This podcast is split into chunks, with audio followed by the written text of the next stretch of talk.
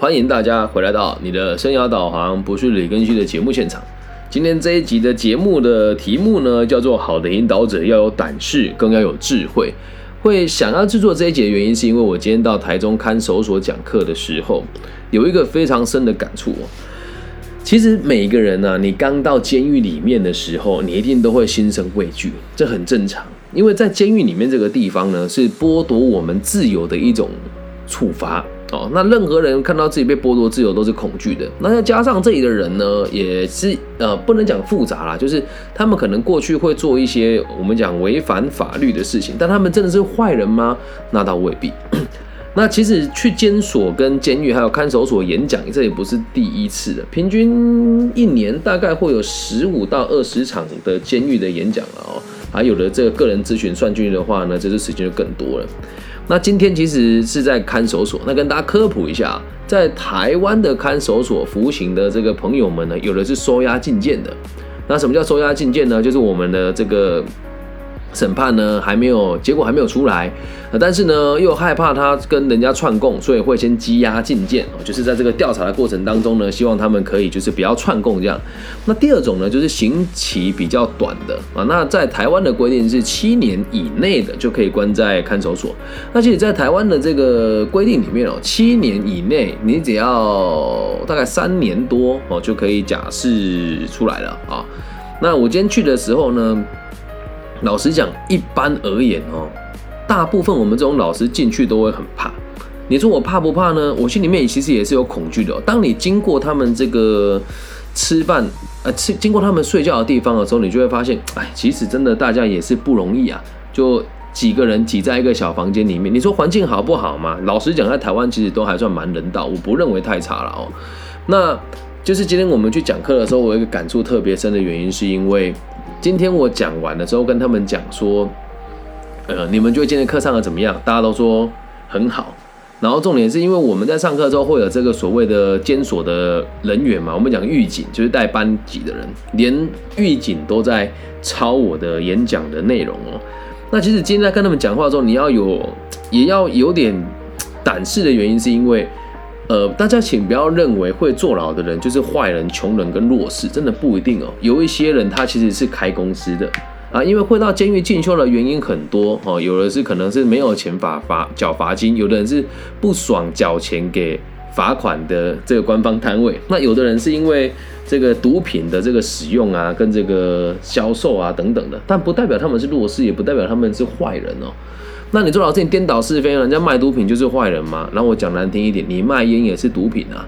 好，所以今天课堂里面我们讨论了很多很也不能讲尖锐了，好，就讲一些他们平常不知道的事情。因为毕竟我们都想导正他们回到正常的生活里面。可是，一般人去监所演讲根本就不敢说这些话，而且大部分的人也都不敢做自我介绍，原因是大家都会对受刑人贴标签。那我觉得，我今天在监所里面也讲啊，我说你们不能怪别人贴你们标签，他们也是认同的。可是如果一个有诚意跟愿意回归社会的受刑人，我相信大家都是张开双手，会愿意接纳的。好，然后所以我今天还讲了这个，我们去求职会遇到了一些陷阱，因为确实也有人出来了之后呢，毕了业之后，因为去找正经的工作，然后被人家骗，他只好再回去做一些犯罪的勾当，这真的都有真实的案例发生在面前哦。所以我解释给他们听完之后，跟他们讲说，我们面对歧视该怎么办呢？其实我很多人都不知道，你在监所里面的时候，你是有工作的。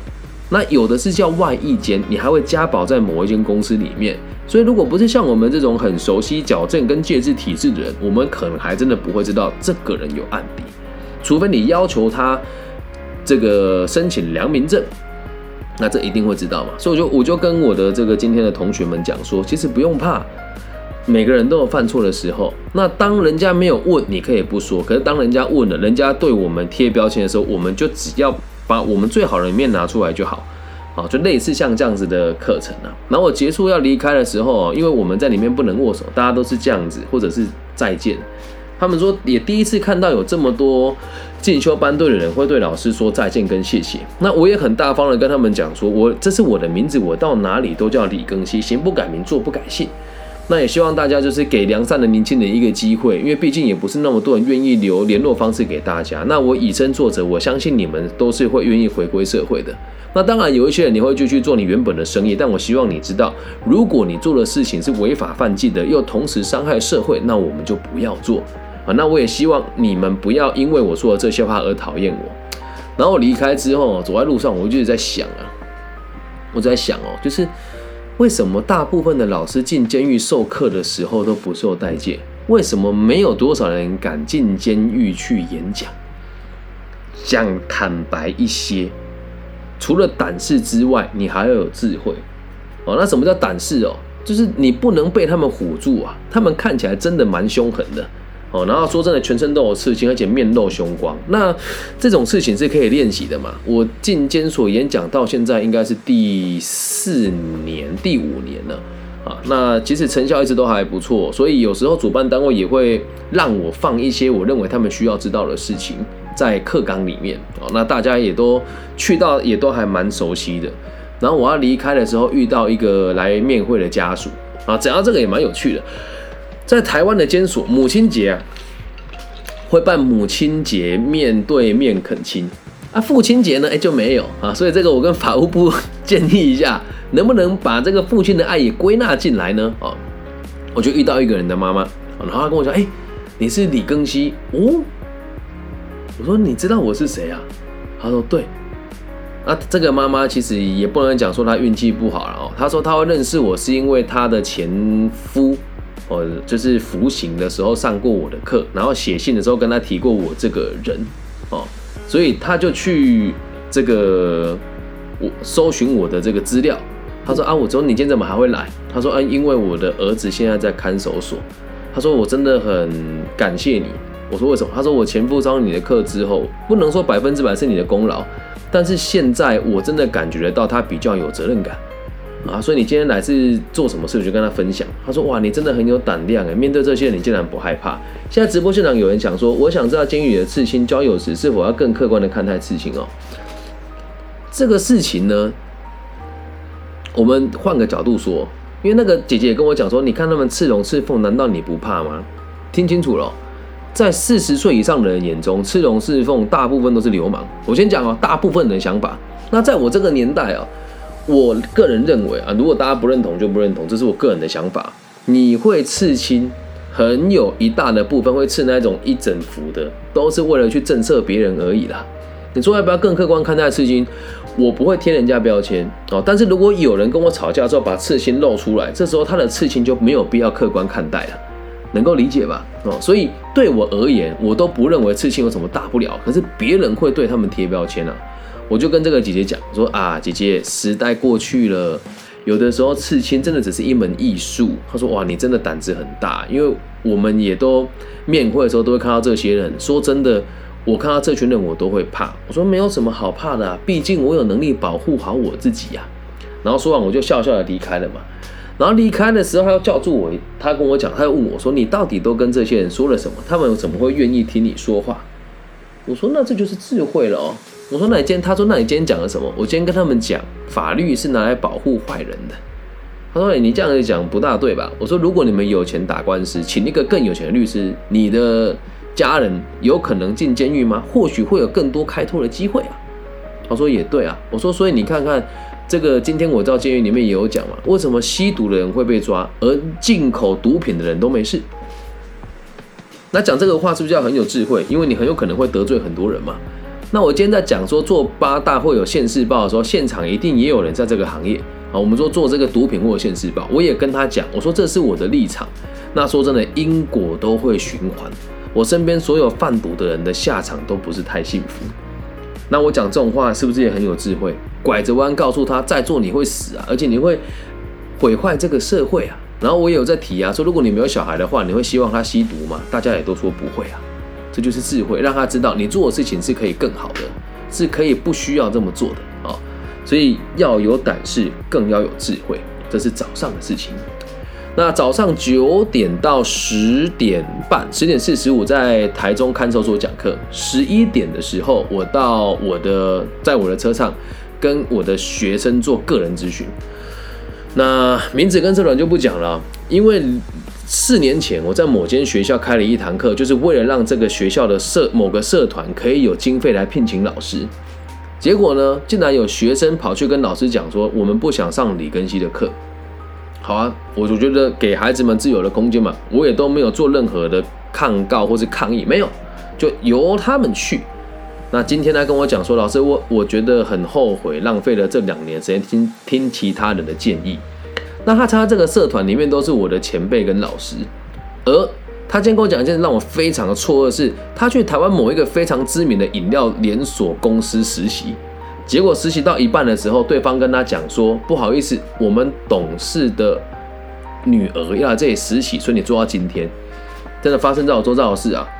而我见我胆子小一点，所以就算了啊。然后我就跟他讲，我说，我觉得这件事情你们也有责任，因为当时你们在换老师的时候，完全没有人替我说话，对吧？但你来找我，我也没有拒绝你哦，啊。但我希望你们可以做一件事情，让每个人知道你们的需求是什么。那我这句话讲出来之后，等于是离经叛道，背叛了我之前所有的。前辈朋友，因为他们对他们的作为实在是非常的，我认为对生涯规划没什么帮助啦。比如说安排什么简报的课程给他们上，到底谁会上简报课程对你就业有帮助，我实在是不懂啊。然后安排什么口语表达，好，请那个外面专门在教礼仪的老师啊，请有多少工作需要你做礼仪接待，你去做服务业啊。东海大学不是不是产出一般服务业的人给你们用的，对吧？那在这个状况之下，我就跟他说。我认为我们都有更进步的空间。而我讲出这句话，基本上已经得罪台台中台湾大半的在这个企业，在这个政里面服务的企业主了。但我必须得说，人人都有责任啊。因为当初大家不让我做这件事的时候，我也觉得啊没有关系，我们要给学生自己选择。而今天我才发现我错了，而且我错的离谱啊！如果当初我多坚持一点，跟这个同学说啊，你应该怎么做怎么做，他现在就不用这样子在外面这样子。做了两年，然后满身委屈的回来跟我讲说，我真的不知道我该怎么办。那这件事我会怎么处理呢？我现在也还在想。虽然有短视，但你更要有智慧啊！如果你今天很很草率的把这件事情告诉你周家的长辈，跟他指责说你们这样做是错误的，那以后我在台中也不用混了啦。啊，所以这件事情我还在想，我到底该怎么做啊？所以我有跟他讲实话，我说你们这么做，其实自己也有责任的，因为当初我们花了这么多心思，你们不来上课。然后又过了这么久以后，才告诉我，我发现我们错了。那我当时是不是应该更坚持一点，更果决一点，更果断一点，对吧？我也还在学习啊。有的人说我很偏激啊，但我现在看到这个同学的事情，我就发现，如果当初我再更偏激一点点，是不是就少了一个人被欺负，少了一个人被这样子戏弄啊？这真的是戏弄哎！你打着大公司的旗帜，说我安排到大公司实习，结果人家董事长儿的女儿要来实习，就把人家赶走，像什么话？对吧？我现在讲这个话都有录音啊。如果你听到要对号入座，我觉得也无所谓啦。因为假设教育要做成这个样子，我还什么话都不说，那真的愧对于我做一个好的引导者。但我必须得讲，大家的出发点都是好的，所以有很多说啊，李庚希是一个喷子，其实不是啊。如果不偏激一点，我怎么办法坚持我要做的事？再来，如果我也屈服了。以后每个人都会认为去大品牌是好事，每个人都会认为只要找到那个牌子很大的老师帮你做生涯规划就有用，而到头来呢，他们都只会跟你讲大道理，也不会帮你写推荐信，理解吧？所以我在想，接下来我该怎么做？但很遗憾的是，我请这些同学去回去那个社团跟大家讲说，我们需要李庚希老师的时候，到目前为止也没有人去做，所以我也还要试着去把这件事情做好。那当然了，也很有可能到最后什么都没有成功。但是只要你有胆识，你就会试着让自己有智慧啊，理解吗？然后接下来再讲第三个段落。然后下午呢，我到台中科技大学的会计资讯学系演讲。老实说，这间学校的同学跟老师真的都很优秀，老师都是学界一等一的高手。那同学呢？因为毕竟他在台湾是属于排名比较前面的科大，在中台湾应该是科技大学排名最前面的一间学校了。